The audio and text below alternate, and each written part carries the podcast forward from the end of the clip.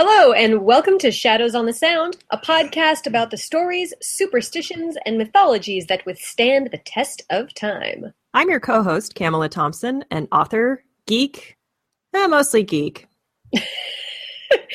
Only during the daylight hours. And I am your other co host, ZD Gladstone, personal chef by day, creative writer by night, and psychology geek since the day I was born.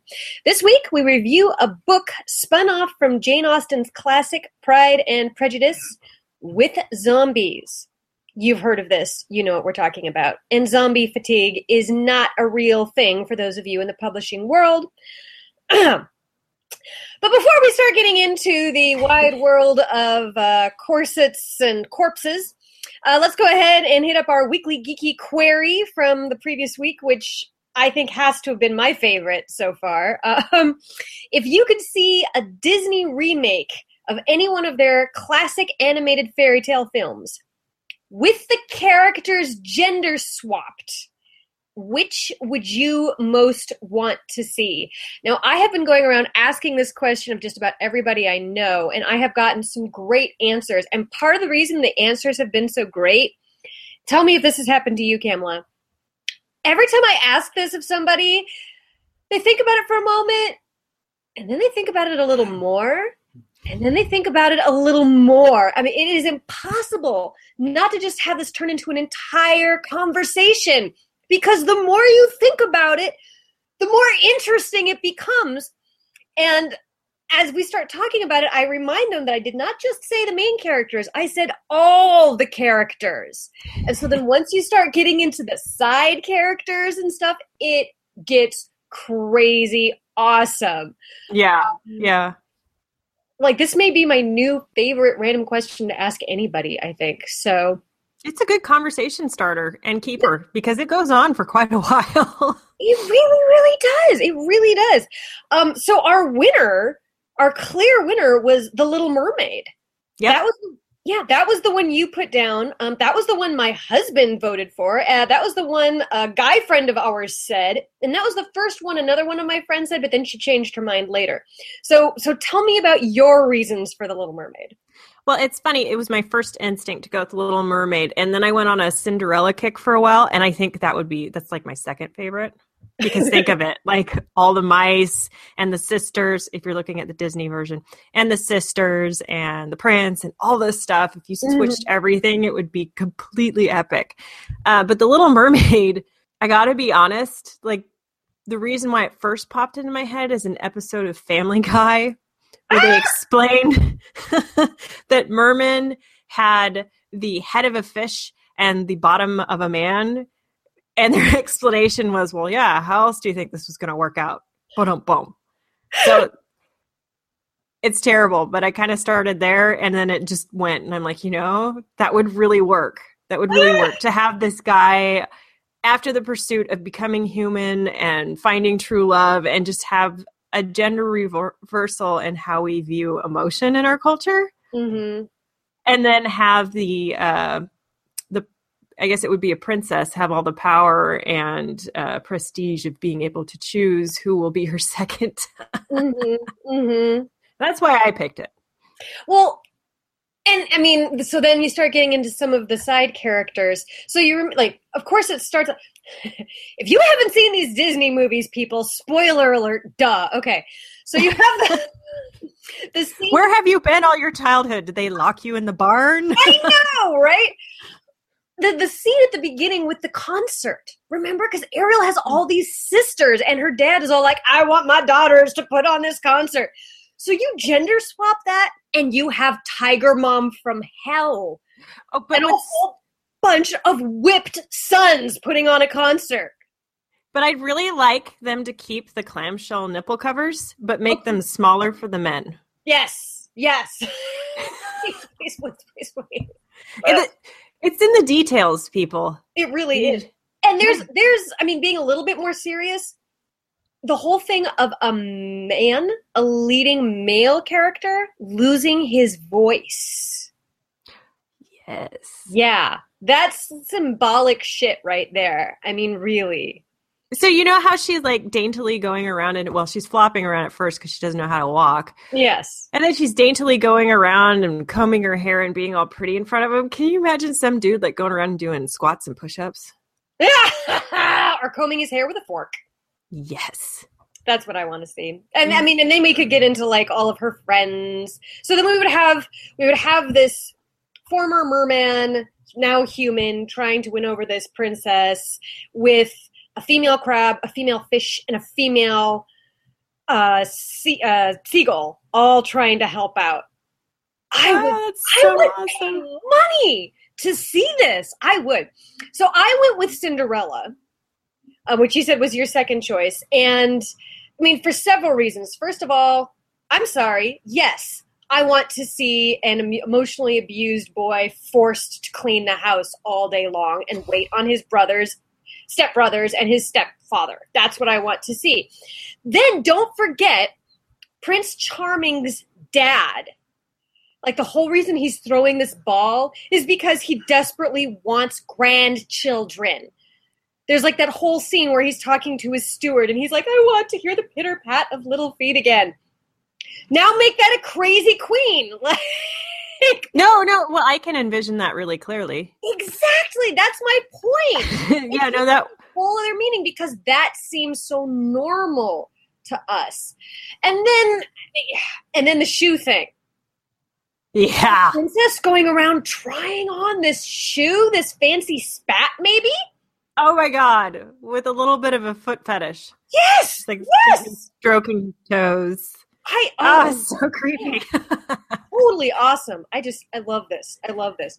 So then um so then my other friend who went with uh who originally went with Little Mermaid, then she went on to Sleeping Beauty. And actually she commented on my blog and you have to look at it because she included a link to this website that has all of these merman photos and my brain just stops every time I go there. Anyway, so she was saying that Sleeping Beauty would have to be the way to go. A because it has a dragon and she digs dragons.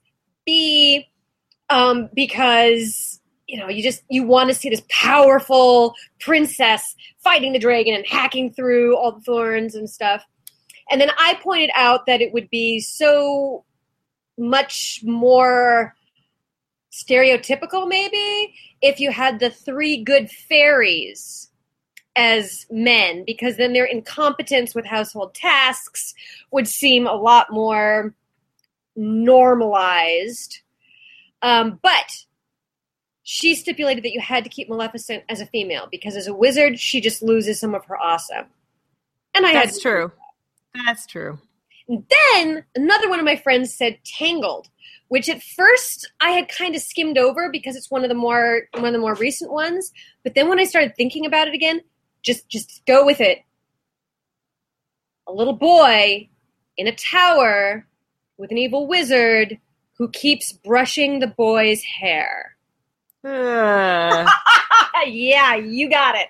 Like a big phallic tower, and this boy whose hair grows super long. I mean, but then also consider, you know, the the roguish ne'er do well who climbs into her tower, the thief, as a female. So awesome. And then that scene in the bar with all the burly badass thieves, burly badass women thieves. I mean, it just keeps getting cooler. The more you think about it, the cooler it becomes. So, I don't know. This just, there's no way not to do this. Now, my brother, just to finish this off, he pointed out that he would go with Pinocchio because when you think about it, the gender swap in Pinocchio changes nothing. And I think it might be the only Disney movie in this category where that's the case. huh. Yeah. And there's no romance, that might be why. Yeah. Yeah, I think that might be the defining factor because in a lot of these stories, the whole purpose of it is true love. Mhm. Pinocchio is true love between a parent and a child. Yeah. And then perhaps Frozen.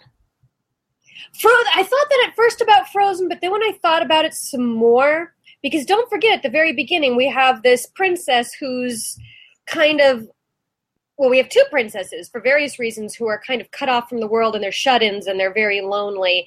Mm-hmm. And you know what? Like our our whole big number towards the beginning, the "I Wish" song, if you will, is I'm blanking on her name all of a sudden, saying how much she's happy that this coronation party's happening because finally she gets to go out and about and maybe she'll meet her true love. You know, that's Which still kind of and it's yeah. I don't know. So we know how I feel about Beauty and the Beast. However, oh, and we discussed that at length, my friends. and I. yeah. Um so Beauty and the Beast on the other is kind of similar because he's a shut-in, he's isolated from everybody and he's desiring companionship. So Yeah, except that he's like all like Right. aggressive and antisocial. Yes. Uh, so if you gave the Beast a personality facelift, perhaps you could compare it to Frozen. yeah, maybe, maybe, and then make it not his choice because it's what's her face's sister's choice. mm-hmm. So anyway, Yeah, if he was actually good and doing it for the greater good of people instead of just a major ass. yeah, right. Uh, before we spin off, um, if you are interested in looking at gender swapped uh, Disney characters reimagined, I really uh, recommend that you go to deviantart.com. There are some fantastic artists in there who have done this, and the results are beautiful. Very nice. I will definitely do that. Post the link. Post the link. I want to see it. I want to see it. Okay, okay. And um, yeah, I, I just because this we have now passed the week where this geekly query was in vogue doesn't mean we can stop talking about this. If you have more ideas after the fact, if you think about this more later, I want to hear them. I will. I never want you to stop posting on my blog about this, readers, listeners, because I think it's just too interesting. And and I thank you for giving my weekly blog post because I struggle with that, but this one this one will be easy. Yeah, right. It's really interesting. so great. So anyway, speaking of reading and writing, what are you reading and what are you writing these days, Kamala? So just finished. Um, well, I read. Let's start over a little bit. So I had an interesting thing happen, and I I was challenged to stay away from negative energy, and You mean like in your head, or you mean like in what you're reading? uh, reading, watching, interacting with. Uh, so uh, most of my chosen ways to entertain myself are are dark. Uh, so I watch a lot of uh, horror thrillers. Uh, I read. That's what I prefer to read. so That's what I. That's what I write. That's what I edit. Yes, I'm very goth emo. I'm gonna start giving you like skull patterned gifts. Yes. And it works so well. Uh, so I was given this challenge, and I didn't realize how infused my life had become with all of this until I'm like, challenge accepted. And then I froze. I'm like, what am I going to do with myself? I have, I have no idea what I'm going to do. I can't edit my book. I can't edit my book. My editor's waiting for my book. So I kind of had a little bit of a freak out. And then I started reading Pride and Prejudice, the original version. I uh, Now, had you read it before? I don't believe so. So I've seen the shows. So I saw the television miniseries. I saw the movie. I don't believe I read the book, and I Okay. was surprised at how much I enjoyed it. And I credit some of that to ZD's influence because a lot of these books of the month have been uh, historical throwbacks that I wouldn't normally pick up. So the language was not a challenge for me this time. I think I'm getting used to it. So I really enjoyed it. I, I always enjoy the English wit and banter in that time period, especially. So, uh, Victorian, Edwardian area eras. Uh, there's just a lot of conversational enlightenment that just just is delightful. So I really enjoyed it. Um, and then it was a good lead in to read, read then Pride and Prejudice and Zombies. So that worked out. I also watched uh, Jane the Virgin. I really love it. I love it. I didn't expect to love it. Not really the rom com type, but it's really well written, and I love how its structure is around the telenovela. So, what I'm uh, writing, I'm not really writing right now. I'm working on editing, Mhm. but it's funny. Like every writer has quirks that they do over and over and over, and it's not something we're conscious of. It just happens. So, the first time you work with an editor, they'll likely, if if they're a good editor, they'll give you a list of things you're prone to doing. and it's funny as I'm working through this book, I can just see my editor's eyes rolling back in her head as these things keep happening over and over. And and I feel bad but giggle. So that's what I've been doing. How about you? um, well, let's see. I have been I've been working working a little bit more on a story of mine. I I have a I have a rough outline. It's one of those stories that was inspired by a dream. So when I first woke up from the dream, I was like, "Yeah!" And then after some time went by, I'm like, "I'm not sure this actually works." But what I had written fresh from the dream was so good. I, I created this whole town in Southwest Oregon, this small town that the location, my fictional location, keeps drawing me back. Like the, the location and the characters, I'm like, this is such a great setting. I have to write a story here. I have. Oh, I thought you were talking about your fairy dream you posted on your blog. No, no, no, no. That was interesting one too. But no, this one was way older than that. This one, I think I had this dream maybe like eight or nine months ago. Can I just tell you that you have some righteous dreams? I mean, I I don't walk away from sleep with that much vivid detail. I was just really impressed. you, you, that dream impressed me. I was like, oh man, hello brain, I like you. And then I read the, the, the, the blog post the next day where I had this other, this also vivid dream that I was like waiting in line at a crappy car rental place. I'm like, bad brain, bad, no biscuit. So sometimes it's kind of a crapshoot. oh well. Anyway, so I've been working on that story. Don't know if it's actually going anywhere, but I'm having fun writing on it. Um, the the working title is the Spectre Street Book Emporium. I'm just so envious of your ability to come up with titles. I'm still struggling. I'm still struggling with book three. Continue. Sorry. Uh, anyway, so um, and in terms of what I'm reading, so I'm I'm working my way through Vulture's Picnic, which is a nonfiction expose about British Petroleum. Um, if you like being really mad at large companies and government corruption, it's a great read. I have so this. It didn't take you eight years. I I have to keep taking breaks from it because I don't know. I even though I like knowing these things, I like reading nonfiction, um, especially when it has when it's related to current events. I, I'm I like being informed about that kind of stuff.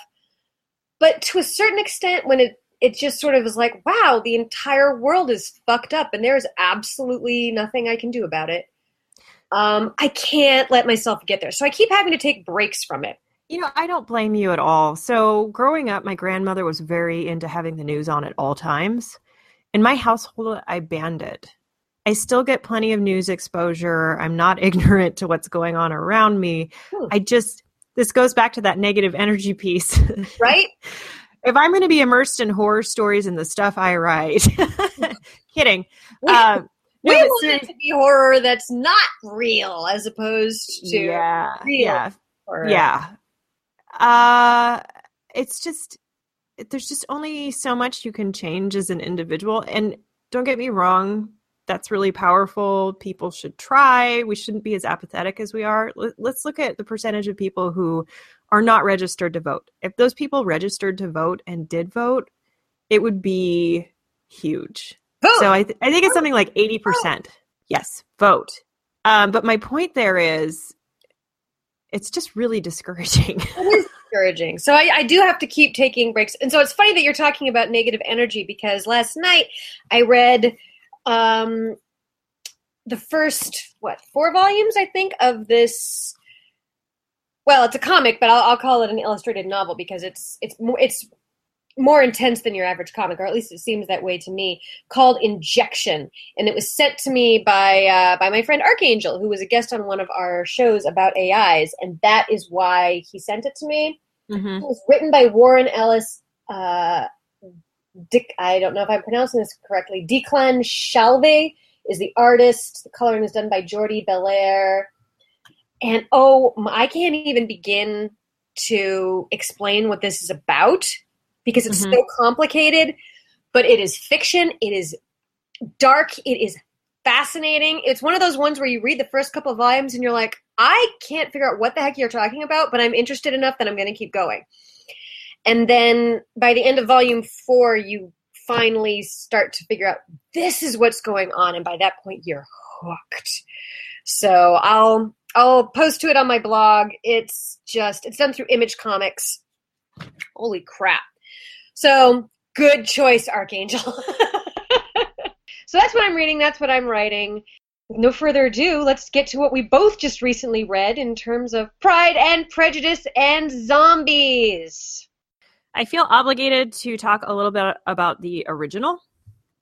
Go right ahead. So, Jane Austen, the publication date for the original Pride and Prejudice was January 28th of 1813.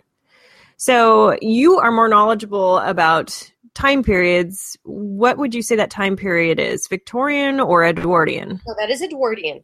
Uh, Victorian era doesn't kick in until Queen Victoria becomes queen. Okay. So, um, you know, a lot, and, and in terms of fashion and manners, uh, the two periods are fairly similar.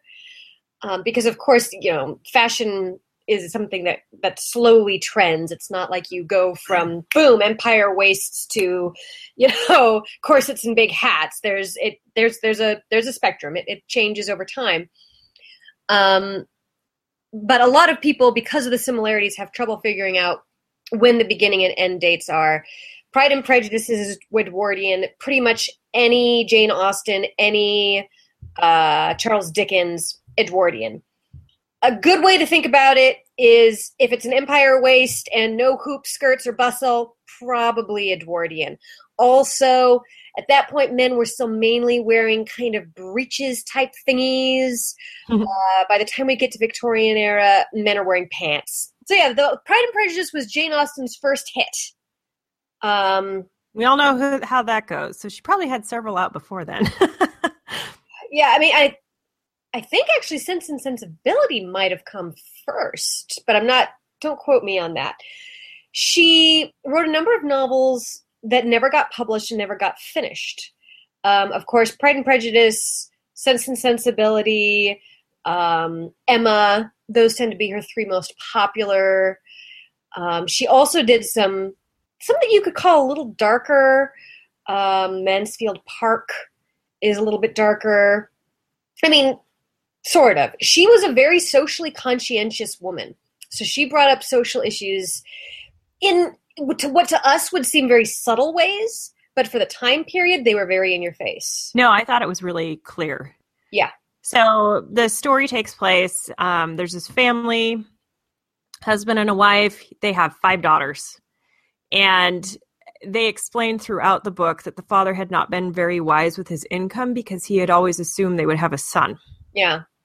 So back then, everything was passed down through the male line. So if you didn't have a son, what you had was going to go to a cousin when you died. Your daughters, I mean, that was it.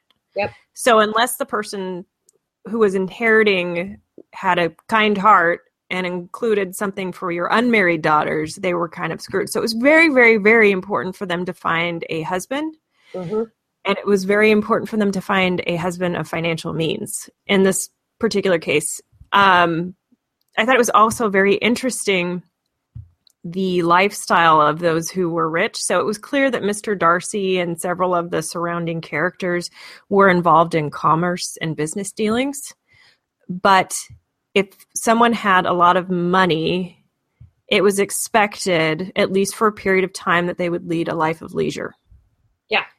uh, oh, I was kind of jealous. Right.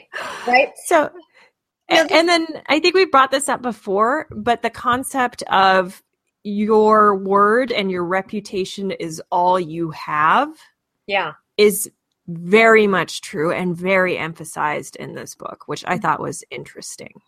Yeah. I I would wish I had a time machine. Well, I wish I had a time machine for a lot of reasons, but one of the reasons would be to go back in time and see if people really were more honest. Because if you read i know right? Like as a psychologist as a as a person who studies human nature professionally i'm inclined to say nah. But on No, the no, and I hand it was i mean it was a big deal. It was a big deal. These days you lie in a business deal and even when it's hugely illegal you can't get in trouble for it. Um, right. then you could just be blacklisted but were you? I don't know. I'd, I'd want to go back and double check. So I feel like there was so much concentration and thought that went into every interaction because people who were well bred knew how to present themselves. And a lot of filtering went on and was illustrated in this novel where not everything was showed. And I really love how one of her points is that this was actually harmful. So things that were keep, kept secret were a detriment to the people around them. Mm-hmm. Um, I don't know how much we should go into the history of the book. I would assume most people are familiar with the plot, but we could do a high overview of the original that's pretty quick. Basically, five daughters are trying to get married. The two oldest have the most sense and respectability about them. The younger three are kind of a hot mess. The middle one is almost, she's quite antisocial and very awkward. And the two youngest are as bubble headed and brainless as their mother. Yep. Which is interesting. So it goes into the fact that of the parents, the father regretted his choice. He was he was uh, seduced by her beauty and made a quick choice to marry her and regretted it for the rest of his life because she didn't have two thoughts to rub together. I mean, this woman is just very vapid and vain. And now I, I will point out that that's one interpretation, but there is another interpretation because uh, Mr. Bennet's greatest joy in life is teasing and mocking other people in such a subtle way that they don't know that it's going on. Like he has got the sharpest, driest wit. He loves he does. Laughing at his neighbors. And so it has been suggested to by many, and there's some passages in the book that seem to support this, that he actually chose Find because he thought that she would bring endless entertainment into his life. Okay, so I would I would I would be okay with that theory because while he says he does have regrets later on, he does state that he enjoys teasing the crap out of her. So that works. Yep. He oh he states that multiple times. So anyway, uh, handsome young wealthy man moves to the neighborhood. The eldest daughter seems to be getting along with him. He's got a good friend named Mister Darcy, who pisses off our main character, the second daughter Elizabeth, by uh, immediately pretty enough. Oh yeah, it's yep. great. Yep. And he seems antisocial, and everybody thinks he's antisocial. Um, so as the relationship starts to develop between older sister Jane and wealthy Mr. Bingley, uh, tensions continue to rise between Elizabeth and Mr. Darcy. Oh, and just as I mean, I really don't want to go into complete summary of this because I want to get to the friggin' zombies already. Right, um, right long story short, she Elizabeth starts to get the hots for this soldier who comes to town who says that he knew Mr. Darcy as a child and Mr. Darcy's always been a prick and actually cheated him out of a small inheritance. Well, not so small inheritance, a, a respectable inheritance.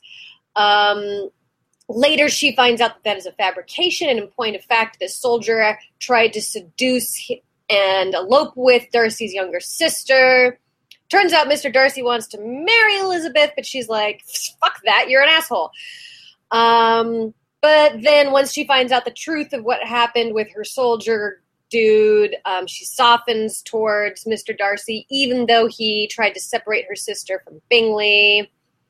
And eventually, what ends they all get together, and it's happily ever after. Happily ever after. Yeah. So after a soldier guy tries to get back at Elizabeth by eloping with her youngest sister yeah, Soldier scandal. Guy is scandalous. Uh, the main theme here being that so well-bred people concealed their emotions, were very reserved and very polite, and that could be misinterpreted. So Mr. Darcy yeah. was in fact very proud, and he thought himself above Elizabeth's station. She Which, she prided herself on reading people and being able to be a great judge, hence the name mm-hmm. Pride and Prejudice. And throughout the book, towards the end, they find out that both of them were at fault and they needed some balance. So this is this is the huge theme. Hence the name yep. Pride and Prejudice. Now we talk about the zombies. Yeah. yeah. so really quickly, um, I just I've been trying to find a good place to interject this, but it hasn't happened. The phrase you've been looking for is landed gentry. So the the the social caste that Elizabeth and Mr. Darcy and everybody is a member of is what you call landed gentry, meaning they're not nobility, but they own huge tracts of land and make most of their money by renting it out. So, renting out farmland, renting out houses, renting out uh, et cetera, et cetera. So depending on how much land you have to rent out, that's how much money you have. And then you can also invest that money in other things. And aside from managing those investments, you can either be an awesome landlord, which apparently Mr. Darcy is, or you can be a crappy landlord. And uh, your fortunes will rise and fall accordingly. So it was very important socially for landed gentry to marry other landed gentry so that the land could all stay in the family. Especially when it came to women because they needed someone who could run their business. But exactly. by today's standards, we would refer to these people as the 1%. Anyway. right. It's so true. So, what were your first impressions of Pride and Prejudice and zombies? So my first my first impression actually had nothing to do with the book itself. It had to go with getting the book. I go I go to my Barnes and Noble down the street, right? And I walk in and I suddenly realize I don't know the name of the author. I, you know, I just been thinking Jane Austen. So I go up to the desk and I laughingly say, "Hey, I wanted to get Pride and Prejudice and Zombies, but I don't know the name of the author." And the bookstore guy says it's Jane Austen, and I'm like, "No, no, no, no. She wrote Pride and Prejudice. I'm looking for J- Pride and Prejudice and Zombies." They're like, "Yeah, it's under Jane Austen." You're both right. and I'm like, "What?" so we look. So it is. It's listed under Jane Austen and Seth Grahame-Smith. Yes. So he's the one who rewrote it to include all the zombies. And I wouldn't so much say rewrote as interjected pieces of additional content. Yeah, no, he rewrote it. Mm. Um, and I can tell you, no, no, no. Trust me on this one because I am a person who memorizes lines. And it kept jarring me as I read this book because there were these sentences that were 80% exactly the way they are in the regular Pride and Prejudice, but he would just change this noun to another noun that meant the same thing, or he would tweak this adjective with another simile, uh, you know, just ah! Well, it was and so it was nearly exact. Yeah, it was nearly exact. Nearly. Nearly. Nearly. But no, no. And then I don't know. I'll just get this out of the way. I didn't like it. Okay. I didn't like it. I didn't like it, and I'm probably in the minority on that one. And the reason I didn't like it, and that's not to say I wouldn't necessarily recommend it to somebody else if I thought it was their cup of tea, but it wasn't my cup of tea. And it wasn't my cup of tea for a couple reasons. First of all, I didn't think the zombies added anything. I didn't think that they added any real tension. Grahame-Smith put in these scenes where like they're fighting zombies and like visiting the the big pyre on top of the hill where they're burning zombie corpses. It didn't add anything to the story. It's just like he just interjected them because he was like, "Oh, and don't forget, they're zombies." And I'm like, "Why am I having this scene that adds nothing to the plot?" Oh, right, because you threw in some friggin' zombies. That's why. Then I also felt like the character consistency was shit. Um, from the beginning, where we like we are supposed to be given this impression that Elizabeth is this badass. You know, I mean, like she's like, I will slit a man's throat for dissing me. You know, when, in the original Pride and Prejudice, when she hears Mr. Darcy say, "Oh, she's not handsome enough to tempt me," she goes and confides in her friend and makes a joke of it. Um, partially so that everyone knows what a rude prick he is, and also partially to try and laugh it off. In Pride and Prejudice and Zombies, she's like, I'm going to slit his throat, but is interrupted, and so it doesn't happen. She keeps having all of these scenes like this, and she never does it. I'm like, don't tell me that you're going to cut off somebody's balls for, you know, can, can I dissing can I, your honor and then never do it? She never actually beats up a single human being. Well, she does. She does. When? Lady Catherine. When? Lady Catherine. Uh, Boom! I gotcha. Don't. Now I, I need to jump in here. You know, not that I I hate it when you waffle and don't tell us how you really feel. I know. It's right? so true. So I want to step back for a minute and I want to talk about these particular zombies from a creature perspective because that's what we do. So, um, Go for it. So, from I will say that I don't disagree with you. So, from the That zombie surprises perspective. me. I thought you were. I thought you were going to love this.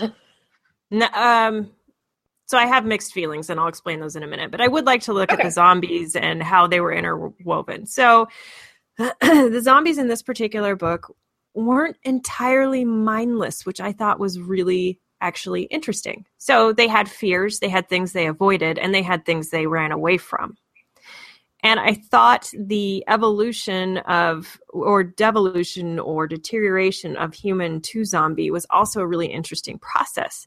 So, Lady Catherine de Bourgh was working on a cure. and, spoiler alert, one of Elizabeth's friends who married Mr. Collins, oh, what is her name? Shoot, starts with C. Help me out. All of a sudden, I'm blanking on her name too. Hang on a second. Claire? No. No, no, no, no. Shh. Uh, Anyway, chick, Mrs. Collins. Mrs. Collins Mrs. gets zombieism before she becomes Mrs. Collins. Collins, and they knew that it would be a two month or more process for her to degrade completely into a zombie, which I thought was really interesting. Charlotte. Charlotte Lucas. Charlotte, yes. Okay, so she slowly degrades, and this gives the author plenty of opportunities to interject really disgusting stuff where she, it, it at times is quite funny. Um, but it shows the process of them slowly moving into a mindless zombie. So the first hints were her deterioration in penmanship, which Yeah. is kind of funny. and then she's like eating food with her hands and has to be reminded several times to use her silverware. And then she forgets where she's supposed to go to the bathroom and it just keeps deteriorating and deteriorating and deteriorating. And what made this amusing to me is that none of her family members nor her husband noticed. Yeah. And it was Talk really obvious Denial. Yeah so it was it was kind of clever and entertaining another thing i thought that was interesting was that once they became a zombie some of them crawl out of the ground some of them deteriorate in health when they become a zombie they do still have reflexive fears so if they hear musket fire or some other things they'll actually run away which i thought was really Mhm. interesting because most of the zombies we see depicted are really mindless to the point of not being able to pick up on those cues Hmm. Good point.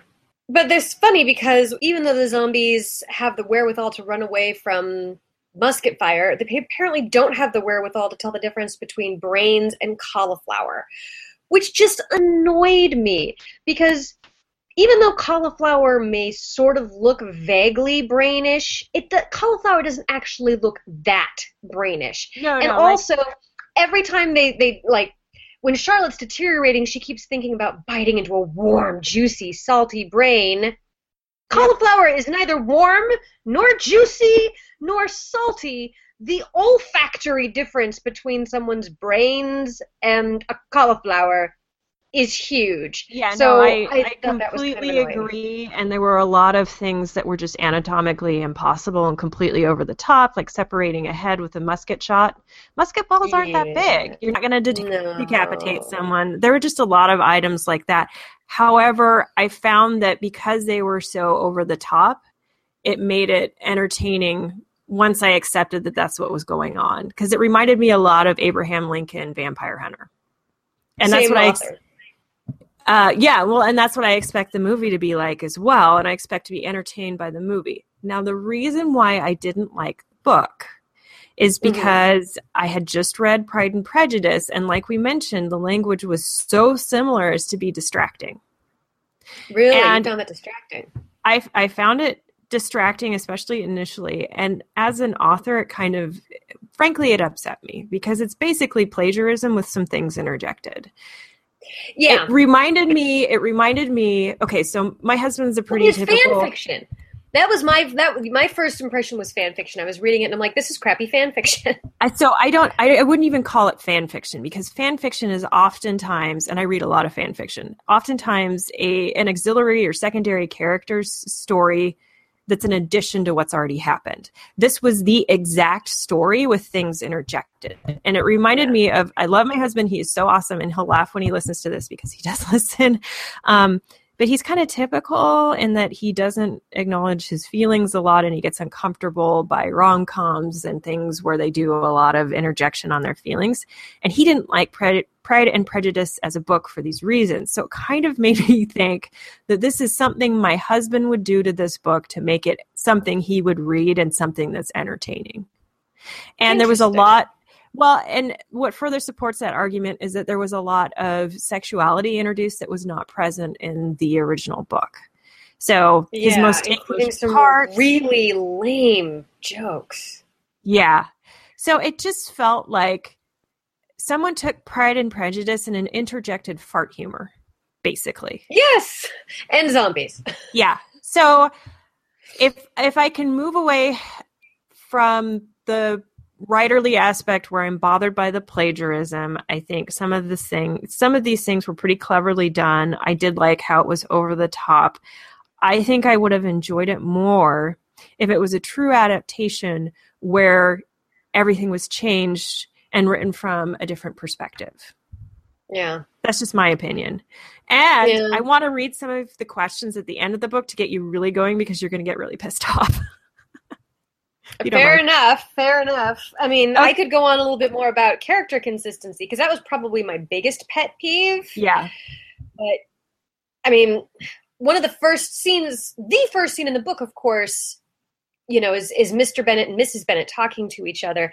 And in the original Pride and Prejudice, that's a hilarious scene where you know, Mrs. Bennet is trying to persuade her husband to go visit their new neighbor, Mr. Bingley, and Mr. Bennet is talking about, is like teasing her by saying, "No, no, no, I'm not going to do it."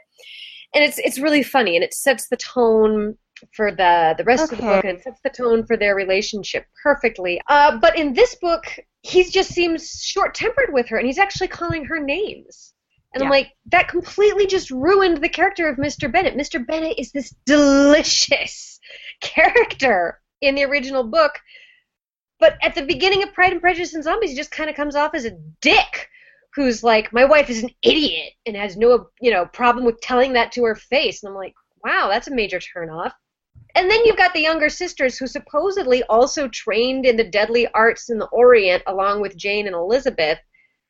No, no, I'm sorry. Lydia and Kitty would never in a million years have the patience to be able to learn how to be a badass. Yeah, no. I don't buy it. I don't buy it.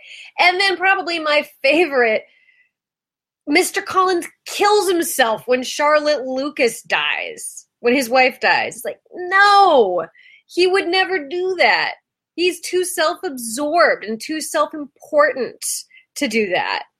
So, those were all of my complaints with character consistency.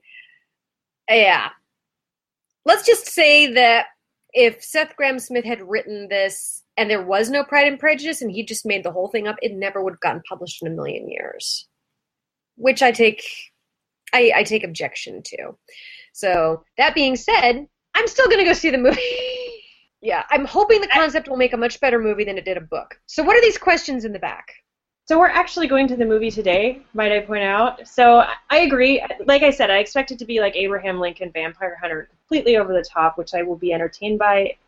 It just bothered me as a writer. So some of these questions in the back of the book, some of them are kind of ridiculous. So the strange plague has been the scourge of England for 50 and 50 years. Why did the English, 5 and 50 years, I'm sorry. Why did the English stay and fight rather than retreat to the safety of Eastern Europe or Africa? It never occurred to me that this thing hadn't spread and those places were safe. I know it never occurred to me either. I there's a, a speech in the back of the book that supposedly was given by some famous preacher about how England needs to, you know, why has this plague struck England and no place else? Oh, But that was an until I read that- version. Yeah, I think it was just in in because I think you read an e copy. I read a, a hardback book, or excuse me, a paperback book. Um, but again, until I read that, I had no idea that this plague had not spread elsewhere. I'm pretty sure I would have picked up on that. So Right. Next question. Does Mrs. Bennet have a single redeeming quality? Of course she does. She cares about her daughters. She cares about their welfare, their well-being. She she still has this old-fashioned notion that marriage is the way to be safe and settled. And that's why she wants her daughters to be married. I'm I'm not I'm not as convinced. I think her main positive attribute is that she is great fodder. I mean, she's just a great. Well, she's a great contrast to all of the other characters, and makes for good emphasis at how different her older daughters are. It just Mhm. makes for good friction in the book. So I I don't know as a human being that I would value or get along with her. I didn't say I'd get along with her, but I'm saying she does have redeeming qualities. She's not a waste of a human being. Well, I don't think anyone's a waste of a human being. So yeah, she's not the worst person on the planet. Anyway, Okay, so here's the one that's going to get your blood boiling. Due to her fierce independence, devotion to exercise, and penchant for boots, some critics have called Elizabeth Elizabeth Bennet the first literary lesbian. Do you think the authors intended her to be gay? And if so, how would this sapphic twist start to explain her relationships with Darcy, Darcy, Jane, Charlotte, Lady Catherine, and Wickham? Go. That doesn't get my blood boiling. That gets Really? my eyes roll. No, it gets my eyes rolling because obviously whoever wrote that question was a moron. Yes. Because anybody who knows anything about anything who knows anything about the Edwardian era knows that like exercise was a thing, especially for women. Everyone wore boots when they weren't wearing dance slippers. And like and there's nothing in the book, either book, to suggest any kind of romantic tension between Elizabeth and anybody else. And back in that era, both the Edwardian and the Victorian eras, the, the the kind of endearments that were spoken between two friends sound a lot like the romantic endearments that we would hear between lovers in our contemporary culture. I mean, if if you have ever read any of Patrick O'Brian's Master and Commander series, Jack Aubrey and Stephen Maturin, they call one another my dear. And I think maybe even in a couple places my darling. And that's just the culture. They're not Yeah. gay. There's like they're they're both so clearly heterosexual. It's almost ridiculous. Well, I So, feel like this The goes person back. who wrote that question just is an uninformed idiot. And it, it it goes back to my assertion that this is basically Pride and Prejudice with fart humor, because it's Right. just it's a stupid question. It's Um, a stupid question. The It's depth of relationships, the depth of relationships at that time were just different. People had time to form them on a much deeper basis. Uh, there was more human interaction. Yeah, so Like, yeah. And there weren't it. the kinds of weird, like, gender affection taboos that we have in our culture today, which is still the case in other parts of the world, by the way. If you go to, say, oh, Pakistan, uh, two men who are just friends will walk down the street holding hands because that's normal. Yeah. In this culture, what? Two guys who are just friends holding hands? Uh huh. Sure, they're just friends. Can you say closeted? No, I can say close minded. Yep. Agreed. Do you want to keep going, or, or, or Yeah, you I think I think me off? to wrap up. so anyway, obviously not my favorite book, but I know other people who have loved it. So I'm not going to say that it's it's not worth a read if you think it's your thing. I think Um, I think not taken from the perspective of, of an author who's pr- protective of their work and wants their ideas to be upheld, you can enjoy it. I think if You know, are and I- okay with accepting it's going to be over the top and not anatomically correct, you can enjoy it. and I think people who have not who are not familiar with the original might like it more. Well, yeah, I would not recommend reading the original right before this one because it made it way more distracting. Or even watching the BBC version, which is incredibly uh, faithful to the book. Yes, if you're going to do a film or television adaptation, do the BBC version. Yeah, but not before reading Pride and Prejudice and Zombies. Yeah. Correct. Thank you for tuning in. If you have feedback, questions, or ideas for shows, we want to hear from you. You can find Shadows on the Sound on Facebook, or you can find Kamala Thompson on Facebook and Twitter and Pinterest on Kamala Thompson and on her website, www.kamalathompson.com. And you can find me, ZD Gladstone, on Google, Plus, as well as on my blog, zdgladstone.blogspot.com, where you will find a link to uh, a website with lots of pictures of mermen. Yes. We do review our social media accounts frequently, meaning multiple times a day, because we're just that kind of bored. We want your questions and input, and we also want you to take care and keep an eye on the shadows because you never know what's lurking